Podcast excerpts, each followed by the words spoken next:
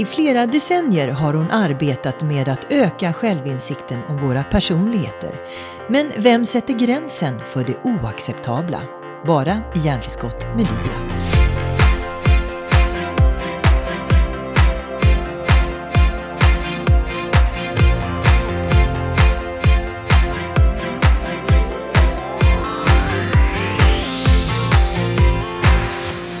Att jag får börja den här poddintervjun med en något beslöjad röst så tänker jag faktiskt så här att jag är inte dugg orolig, för jag skulle kunna säga till dig, Annika R. Malmberg, säg någonting klokt, så hade du hållit låda här i 40 minuter utan problem. Finns risk för det. Ja. Du, vad står R-et för? För Rut säger jag idag, men egentligen så är ju inte det så, för att när det kom var ju när jag gifte mig första gången, så hette jag Risberg, det är mitt flicknamn, och så gifte jag mig med Fredrik Malmberg och då bytte jag efternamn, och då var min vd som sa så här att behåll R-et, för det gör alla viktiga personer i USA gör det, sa han. Och det tyckte jag lät bra, så då behöll jag R-et. Sen blev det ju inte bättre än så att jag skilde mig, och så försvann ju Risberg. Och samtidigt var Annika R. Malmberg så inarbetat. Men som tur var så heter jag ju Rut. Så nu kan jag säga att R står för Rut. Fantastiskt. Plötsligt slog det mig att Rut Risberg, vilket artistnamn. Ja, det hade ju varit snyggt. Rut är ett jättefint namn. Min mormor hette det. Jag är så glad att jag fick det av henne. Och jag har gett vidare till min dotter. Ja. Så hon heter Rut Alexandra. Fantastiskt. Åh, vad mycket vi har att prata om. Vi ska väl säga skämt och sida här nu när det gäller alla namn och så. För egentligen ska vi prata om relationer, som jag vet att många förknippar dina samtals- och föreläsningsämnen med. För de som inte vet så har du gett ut väldigt många böcker hur man tar skit och gör det till guld, till exempel. Mm. Men framförallt har du pratat om hur vi människor fungerar i diverse färger. Och det har varit massa diskussioner kring om det här är trovärdigt eller inte. Kan inte du säga något klokt om det? Om färgerna? Ja. Jag har jobbat med personprofiler och människors olikheter i, jag tror att det blir snart 25 år. Och jag bytte till verktyget som då beskriver människor med färger, som heter Insight Discovery, för 2008, det blir ju 11, snart 12 år sedan, så bytte jag till det.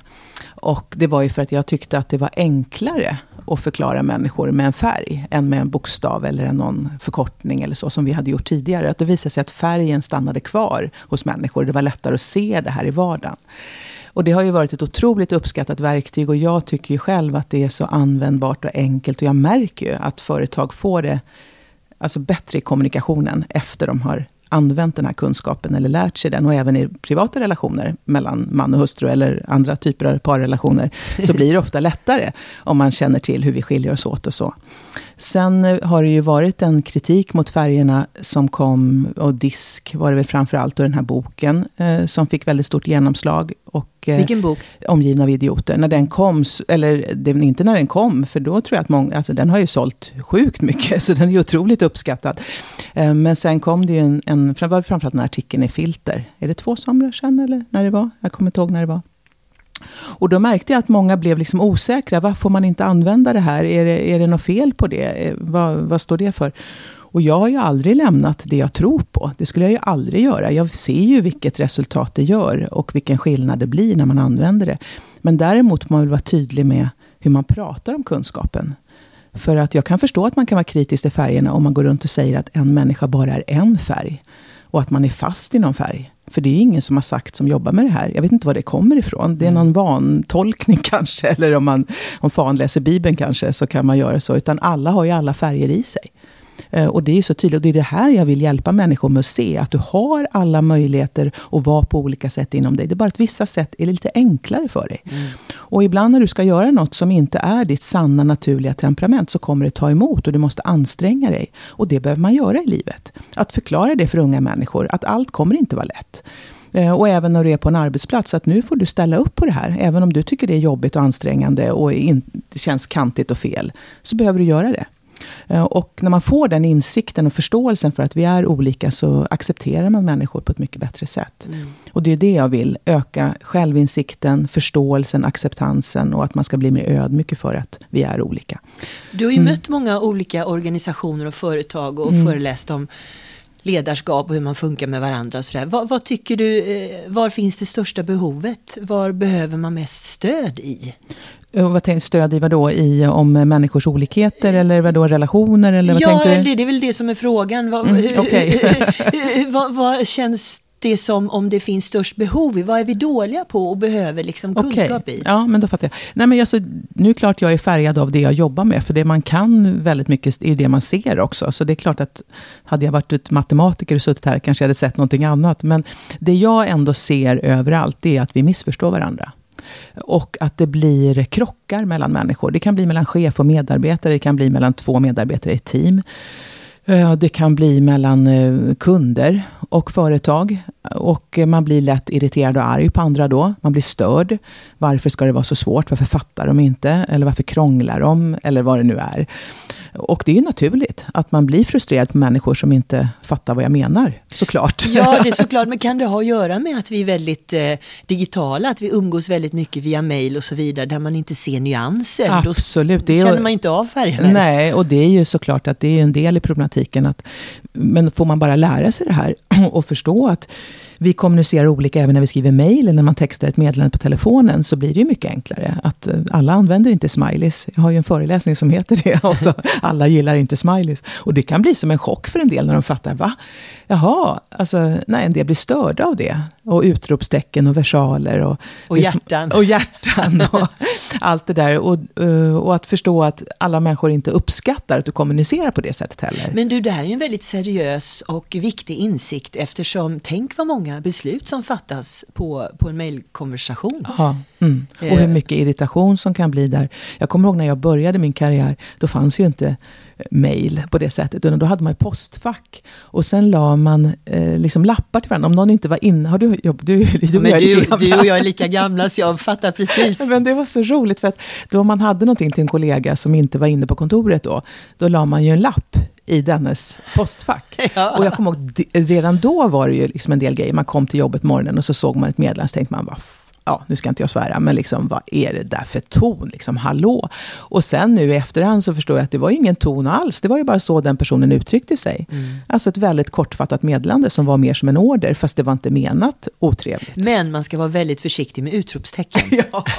Och sen kanske också hade det varit bra att veta att med vissa personer kan man gott rita dit en glad gubbe eller en blomma, så blir det lättare att ta till sig det här budskapet än om du inte gör det. Ja. Det kan ju bli lite smidigare då. Jag upptäckte det speciellt när jag skickade meddelanden till min tonåriga dotter, och av någon händelse så hade jag bara versalen när jag skrev. Ja. Och då svarade hon på telefonen, varför skriker du? Ja, just det. Det är så roligt.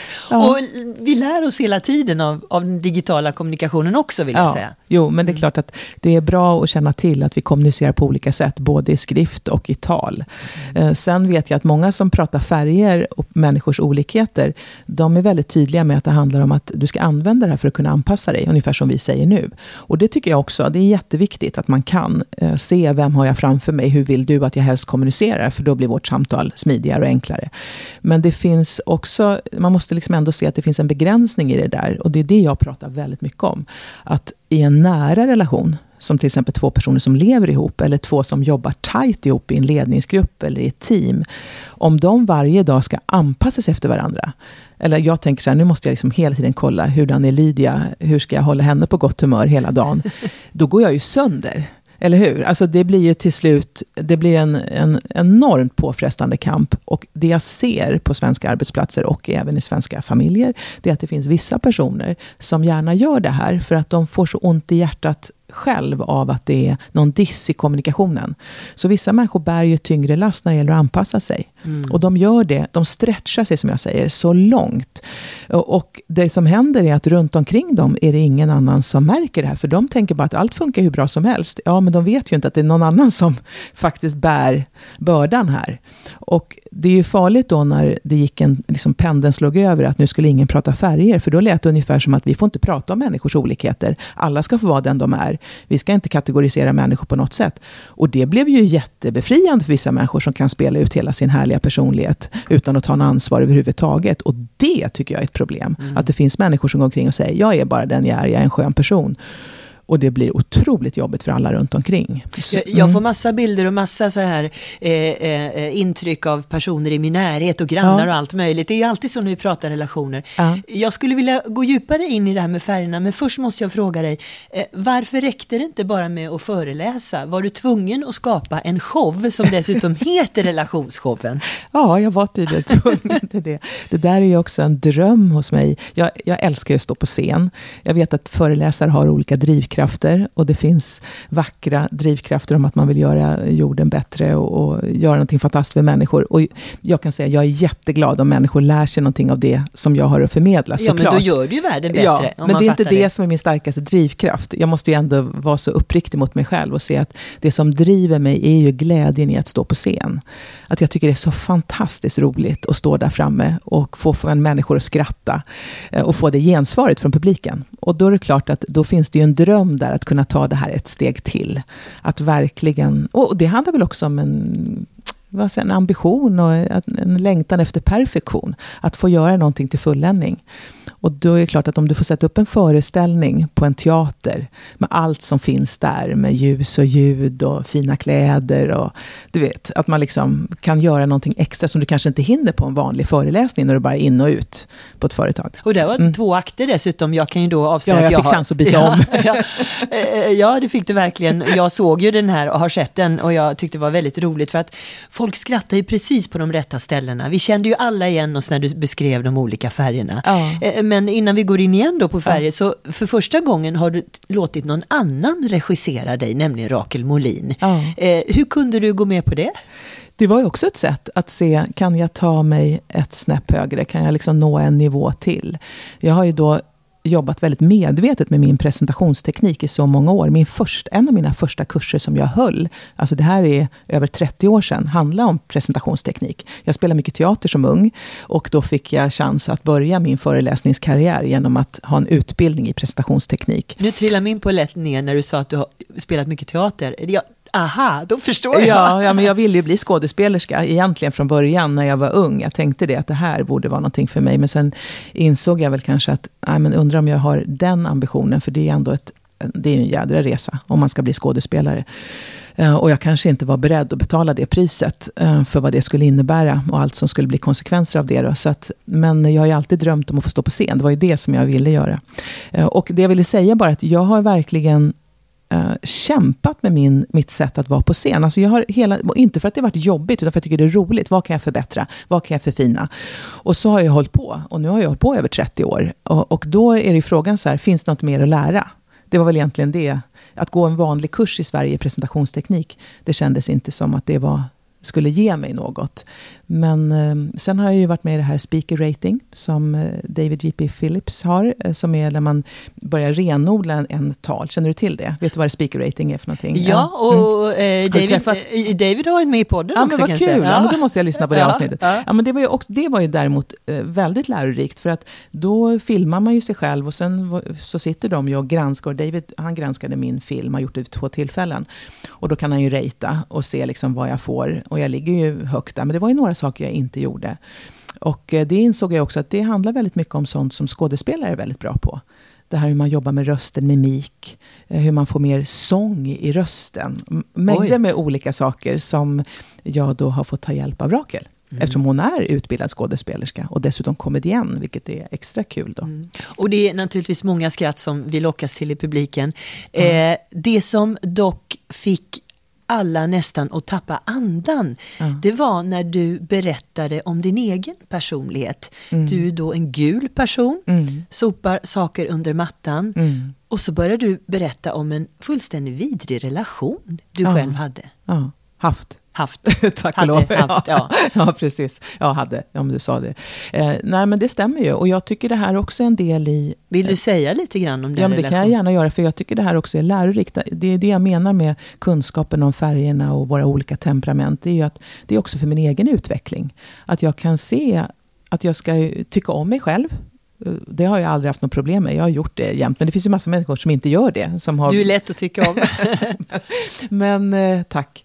Nej, men det här att man kan liksom köpa sig själv och acceptera sig själv med att jag har vissa sidor som är väldigt bra.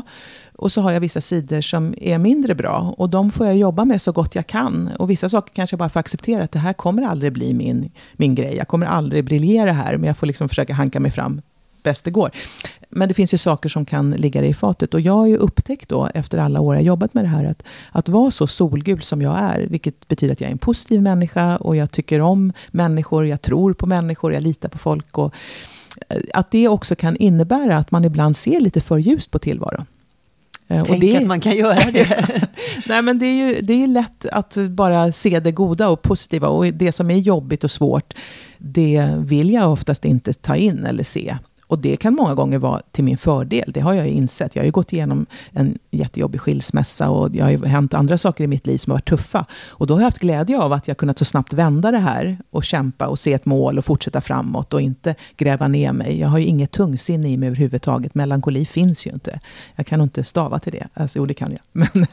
Men jag hade ju en relation som jag berättar om på föreställningen. Just för att belysa det här med att lära känna dig själv. Så kanske du kan undvika att hamna där igen. För att han bedrog ju mig och jag fick ju signaler fast jag ändå inte tog in det. Och när han sen kom alla sina förklaringar så var jag väldigt snabb att köpa dem. Och det där har jag ju förstått nu efteråt att det är många som känner igen sig i det. Det är många som har hört av sig nu som har varit på relationsshowen. Och det var ju en kvinna som skrev tack. Det här gjorde att jag direkt gick hem och avslutade en relation. Så att hon fick precis då bara det där sista sparken som hon behövde i rumpan för att nej, nu får det räcka. Och du bygger ju den här berättelsen väldigt bra på, i showen där man verkligen nästan själv tycker att nej men det kanske bara är ett litet misstag. Och sen tycker man, men Annika, såg du inte det här? Alltså Så det är bra uppbyggt men och där kan man nog relatera till i många relationer som inte behöver vara en parrelation utan det här med det totala sveket. Ja. Precis. Ja, och att man blir så enormt besviken på någon annan. Men för mig, när inte det gick att blunda för sanningen längre. När det blev så tydligt. Nu var det svart på vitt. Det här kan du liksom inte sopa under mattan. Det går inte. Då blev det ju som fullständig chock. Alltså det blev ju så här som att det blev ju fysiskt. Och den smärtan var ju för mig... Alltså jag blev så förvånad över min reaktion. Den blev så kroppslig också. Och det är väl också ett tecken på att så kan det ju vara många gånger att kroppen eller du får varningar men du bara vill inte höra det. Till slut måste de ta i med släggan liksom. Nu får du vakna människa. Är det typiskt, nu kanske jag använder fel ordval, men är det, ja men man kan säga typiskt att just kvinnor reagerar efter showen på den här berättelsen? Jag skulle säga att det är nej, det har varit män också. Det var så intressant. Det här är också en signal om vilka färger du har. För jag tror att har du ganska mycket av det här relationsinriktade i dig, det här skogsgröna som jag beskriver, när man är bra på att leva sig in hur andra människor har det och känna det andra känner och också uppskatta när någon är personlig. Alltså det är så det finaste du kan ge en människa mycket skogsgrönt, det är ju ett förtroende genom att berätta någonting svårt. För då tycker de att nu är du på riktigt. Och jag känner mig lite skogsgrön här faktiskt. Ja, men då, jag tror det. För de jag har fått respons av är nog människor som jag... Alltså på den här historien. Och sagt att det var det bästa i hela showen. Vilket jag kanske tycker, vatten var ju inte rolig. Det var en humorshow och så är det en historia som inte är rolig. Och den tycker folk är bäst då. Men det är nog personer som jag vet är ganska skogsgröna. Och jag hade ett samtal med en kvinna för några dagar sedan bara, som är gift med en man som har mer grönt i sig än vad hon har. Och hon är väldigt eldröd. Hon är chef, högt uppsatt chef på ett svenskt företag. Och jag hade en AV med henne här i veckan. Och då berättade hon det att jag vill bara säga det att den där historien, Olle och jag hade lite olika synpunkter om det. Och då sa jag tänkte, oj, gillar du inte den? Jo, det var inget problem så, men den gav mig inget. Så, säger hon. Intressant. Ja. Men jag fick ett särskilt sms från hennes man där han verkligen tackade för det och hur han ville gå och nita den där mannen. Nu det är lite onödigt för det är ganska många år sedan men han hade verkligen tyckt att den gjorde att hela showen fick en helt annan dimension. Mm. Så jag tror att återigen, du upplever verkligheten olika. Du tar in olika saker, värdesätter olika saker och det är ju där också jag vill säga. Jag vill liksom inte säga att någon i den här relationen är bättre eller sämre än andra. Båda två är ju precis lika bra men de uppskattar olika saker. Oj, det första jag tänker är naturligtvis hur ska man undvika att bli sårad då? Kan man scanna av personer som man vet man kommer ha mycket att göra med av olika anledningar genom det här med att färganalysera sin omgivning lite grann för att ha koll på hur man ska bemöta den personen? Ja, det kan ju vara väldigt bra att du känner till de sakerna, men nu vill jag bara säga att den här mannens som jag då hade en relation med, hans beteende var ju inte färgrelaterat. Det var inte så att hans färg gjorde. Det var ju någonting utöver det. Alltså det är ju inte så att man kan säga att vissa dåliga sidor kommer med vissa färger så undvik dem. Utan han hade ju alla fina färger i sig som alla andra människor, men var förklaringen till att han betedde sig som han gjorde, det ligger utanför färgerna. Det är något, säkert något annat, att någon är otrogen och ljuger. Det var bra att du la till det. Ja, det har inte med färgerna att göra. Men däremot kan jag ju bli bättre på att känna till att om du får, för jag hade ju fått så här lite som man kan få ibland när människor vibbar eller lite feeling på att det här inte är helt okej. Att det jag har lärt mig efter det här, det är att lyssna mer på de här signalerna. Och veta att det där är sånt som du inte brukar vilja lyssna på. Magkänslan, om den är dålig, då kanske du bara, nej men jag ska inte vara så kritisk, eller det är nog bra. Men Annika, det där känner jag igen mig i, och jag vill nästan påstå att det kommer lite grann med åldern. Ja. Man har ju träffat så många människor, och man har upplevt en del faktiskt, så man börjar förstå vad som är magkänsla, trovärdig magkänsla, och vad som bara är fjärilar i magen till exempel. Ja. Så med all respekt för kunskap om personligheter, men ålder är ingen dum. Nej, och det är bra att du säger det. Nu kan vi hylla vår ålder eftersom vi är lika gamla. Så här. Men det är något som jag har märkt nu. Och det kan ju också ligga i kvinnans, om man skiljer mellan kvinnor och män, men att vi har fått lära oss att behaga. Det är liksom mycket i vår uppfostran. I alla fall när jag växte upp så är det lite grann att man får inte vara krånglig och så. Det är något man har lärt sig som tjej. Och konstigt, när jag växte upp och mina första jobb, jag har ju alltid varit smidig med människor så här. Och det har ju varit min styrka, att jag snabbt kan skapa bra relationer. Det ligger säkert i mitt temperament också. Men nu har jag lärt mig att det finns ju beteenden och människor som jag tycker är falska. Det här är inte riktigt. Det här gillar jag inte. Och nu har jag inga problem att markera mot de människorna. Och det hade jag ju, om jag skulle prata till mitt yngre jag, hade jag kanske velat att jag hade sagt ifrån tidigare eller lyssnat på magkänslan att det här är inte okej. Du behöver inte skratta med bara eller skratta bort ett dumt beteende. Idag kanske jag vänder på klacken och går eller bara säger det där är inte okej. Du, jag tänker dumma beteenden blir kanske lite att svära i kyrkan, men jag har pratat med många tjejer när vi diskuterade till exempel MeToo-rörelsen. Att mycket handlar också om vad du signalerar som kvinna när du kommer in i ett rum. Ja. Får man säga så? För det kanske också innebär att man inte får alla de här dumma beteendena, för man är ganska tydlig.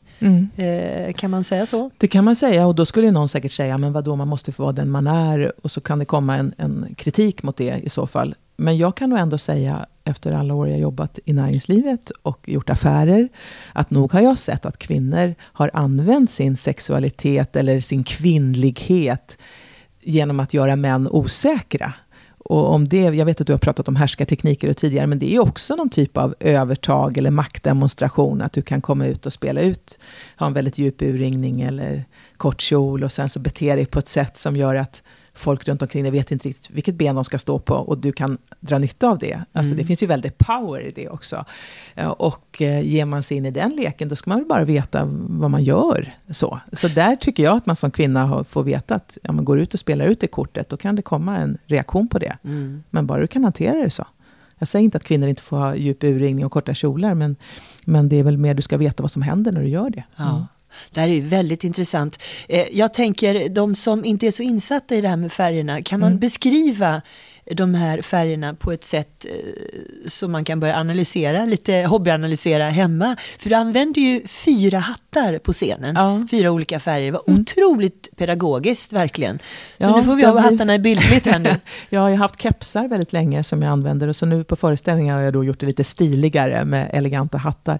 Men det är också för att många säger det, att de ser ju en person under den här hatten. Det blir någon verklig person. Det blir som mina Kasperdockor, så att jag tycker jättemycket om att ha dem där med mig på scen och spela mot varandra och så. Men det ska jag göra, absolut. Och eldröd, det är om man har mycket eldrött i sig. Du har jag måste säga det direkt så att alla hör det. Man har alla temperamenten i sig. Det är inte någon som saknar något. Men om du har mycket av det så är det synligare för andra. Och du har lättare att vara i det också. Har du mycket äldre i dig så är du målinriktad. Du är drivande och du gör saker snabbt. Och det är naturligt för dig att ta initiativ. Och du går din egen väg. Du bryr dig faktiskt inte så mycket om vad andra tycker. Och det här är så tydligt med äldröda. Att jag när en del säger till mig att jag är äldröd. Och då brukar jag fråga, kan du ha ovänner? För att äldröda kan ha det. De kan bli osams med någon. Det spelar ingen roll. Liksom. För att jag måste ju säga det här. Eller jag bryr mig inte om det. Om du blir sårad eller ledsen. Alltså, eller om jag tycker du är en idiot nu. Alltså sådär, lite grann. Det kan de utan jag problem. Jag skrattar nu för jag vet att din man Johan är just en röding. Ja, precis. Han satt och bråkade med SC-banken idag på morgonen innan jag skulle åka idag. Och jag skrattar så för att han kan verkligen bråka. När han tycker någon är så här idiot, då hörs det på hans röst. För han tycker det här är så hål i huvudet. Kan inte ordna en giro, jag vet inte vad det var, en faktura. Det var något som inte gick att lösa och han tyckte det var helt korkat. Och det hörs det på honom väldigt tydligt. Och han bryr sig inte om ifall de tycker han är otrevlig nu. Det är en icke-fråga. Och där kan man ju se att en del människor kanske ibland vill sätta ner foten och säga vad de tycker. Men de vill inte att någon inte ska gilla dem. Men det har en äldre inget problem med. Och de gör saker snabbt. Det ska gå undan. Det är deras signum i allt de gör. Och jag tror att jag som jobbar så mycket med coacha människor kan ju se det här. Att en person som är äldre tar ju liksom sikte på något dit de ska. Och sen är det de gör. Och då kan allt som händer runt omkring, det bryr de sig inte om.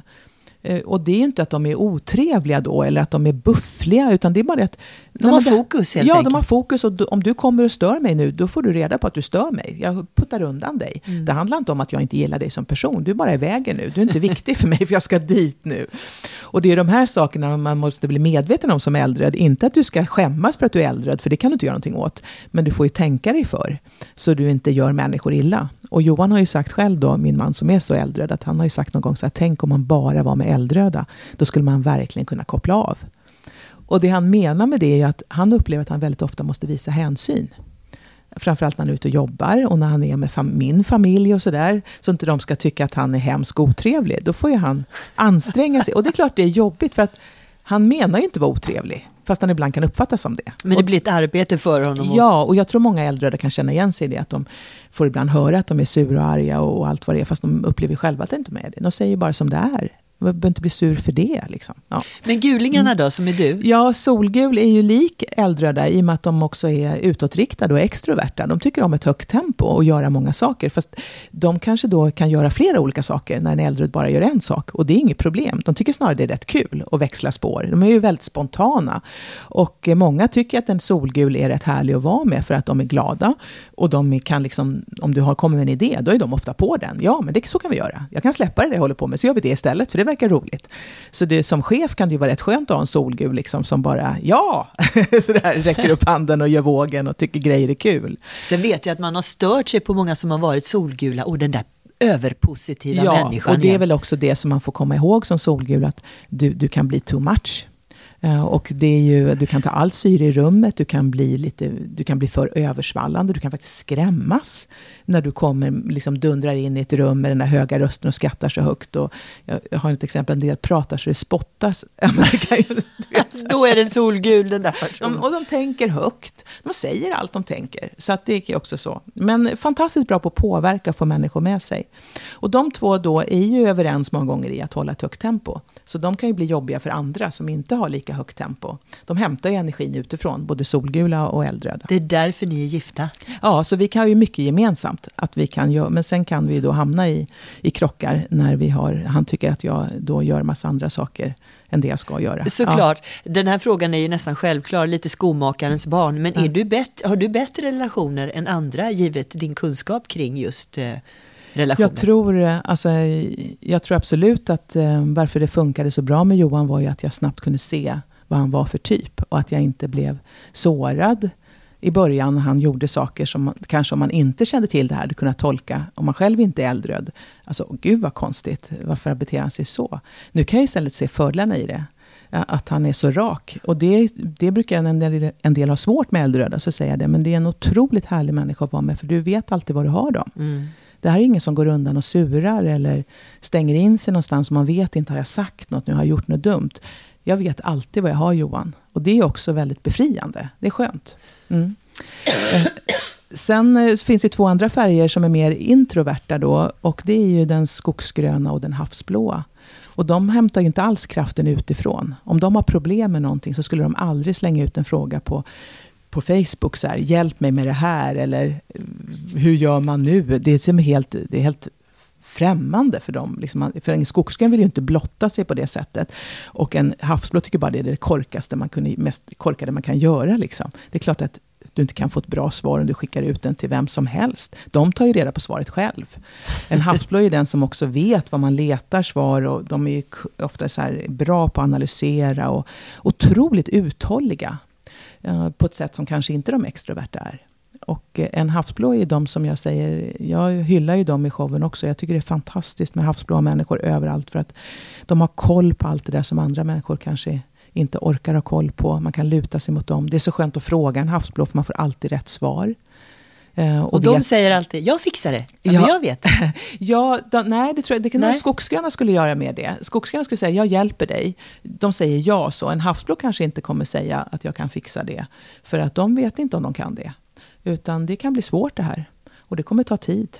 Men då vet ju det att de skulle aldrig lämna något halvfärdigt till dig. En äldröd kan ju svara på en fråga fast de inte vet svaret. Och de kan låta tvärsäkra dessutom. Det gör ju aldrig en havsblå. Och det är det jag menar. När många som har både havsblått och skogsgrönt i sig, de upplever ju många gånger att de får väldigt mycket förtroende när folk kommer till dem och vill ha hjälp. Framförallt när det gäller också personliga frågor och så. För att dels en havsblå som kan liksom analysera, vad handlar det här om egentligen? Varför mår du dåligt? Vad är det för konflikt egentligen? Och sen en skogsgröna som vill hjälpa. Så att det är ofta de man går till när man behöver riktigt bra hjälp. För lite, de lyssnar. Lite terapeutiskt inriktade. Ja, skulle jag säga, om man har den kombinationen. Men har du inget skogsgrönt i det och bara dominant havsblått, då skulle du inte orka det. För då tycker du att så intressant är det inte med människor. Då är det roligare liksom och mer intressant att gå på djupet när det gäller kanske kunskap, uppgifter och sånt. Människor fascinerar inte på samma sätt. Vi pratar om människor vi har träffat på, och relationer och ledarskap. Finns det någonting eller något sammanhang du har varit med om där du känner det här var riktigt svårt? Jag vet inte om jag klarar av att umgås med den här människan. Jo, men så har det varit. Alltså jag har ju träffat någon chef. Jag har jobbat som säljare i många år. Och under lång tid så när jag var anställd så var jag både utbildare och säljare. Så då skulle jag även ha ett konto och dra in affärer. Och sen skulle jag genomföra. Och nu sedan jag är 19 år har jag haft eget. Snart 20 då. Och då har jag ju själv dragit in mina egna affärer. Fördelen då är att man kan ju välja bort vissa kunder. Om man märker att det här funkar inte. Och nu var det länge sedan jag hamnade där i en kundrelation. Men jag har ju varit där tidigare. Att det har varit någon chef som jag inte liksom, jag vet inte hur jag ska... Jag knäcker inte koden. Jag fattar inte. Men ska man... kanske lite farligt att ge råd här. Men om man upplever att det är otroligt motigt att gå till jobbet på grund av en person i högre befattning. Ska man ta upp det? Ska man bearbeta det? Eller ska man byta jobb? Ja, det beror ju lite grann på. Alltså så, men jag skulle nog säga att gör ett försök först att förstå den här chefen. Det börjar ju alltid där. Alltså lära mig mer om det här. Man kan komma väldigt långt då, men lära sig mer om människors olikheter och se att det kanske är min exakta motsats. Om man lär sig mer om positionering.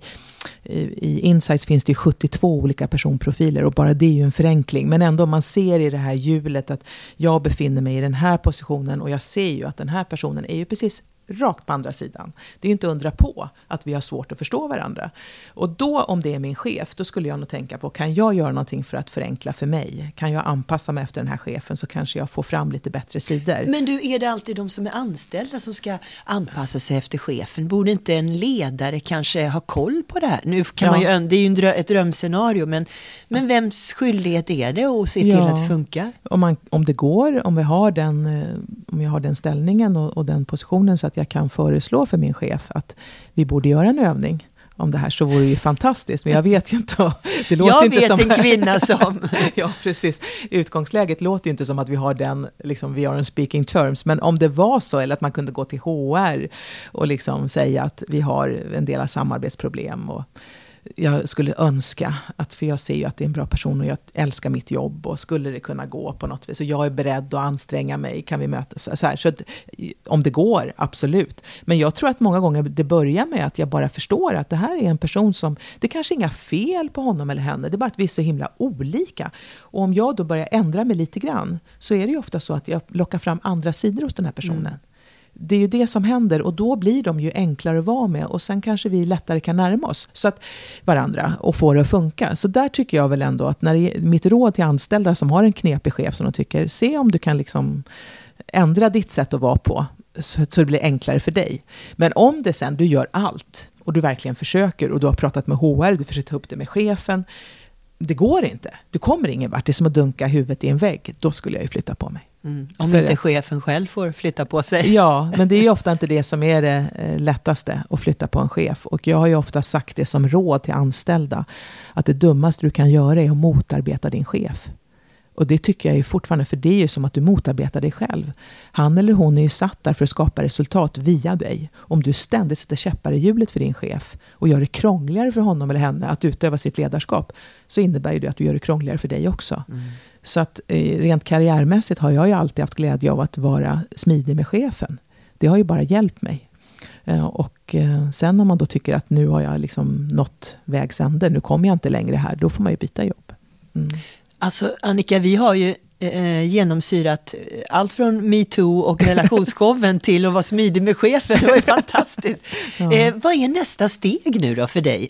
Det är att åka ut på turné med relationsshowen, och det ska vi göra i vår på Sverige-turné. Så vi kommer åka runt i framförallt södra delen av Sverige nu då, och jag och min producent lastar bilen och ger oss iväg. Så det blir fantastiskt roligt. Du har ju redan rest mycket med dina föreläsningar. Ser du någon skillnad på svenskar från norr till söder när det gäller färger kanske? Nej, rent allmänt så jag vet, alltså jag helst skulle kanske, jag tycker det är jätteroligt att vara ute i landet, och det, ibland kan jag uppleva att man är lite mer jordad. Jag vet inte om du känner det också, men om man kommer ut, jag har ju varit nu förra veckan, så var jag uppe i Sälen och gjorde flera jobb. Ja, fantastiska människor träffar jag där, och ibland upplever jag att de är liksom mer så här, de har inget och de förställer sig inte, försöker inte vara någon annan, och är ofta, man ska inte förenkla, men väldigt många människor när man kommer ut i Sverige, man träffar dem, är ju sådär bara, de vet vilka de är, och det är okej. Och det är väl dit jag vill komma liksom. Jag har sidor som är väldigt bra, och så har jag sidor som, det här får jag jobba med. Och det är så skönt när man är med någon som vet vem de själv är och förstår hur andra ser på dem, för att då slappnar jag av i alla fall.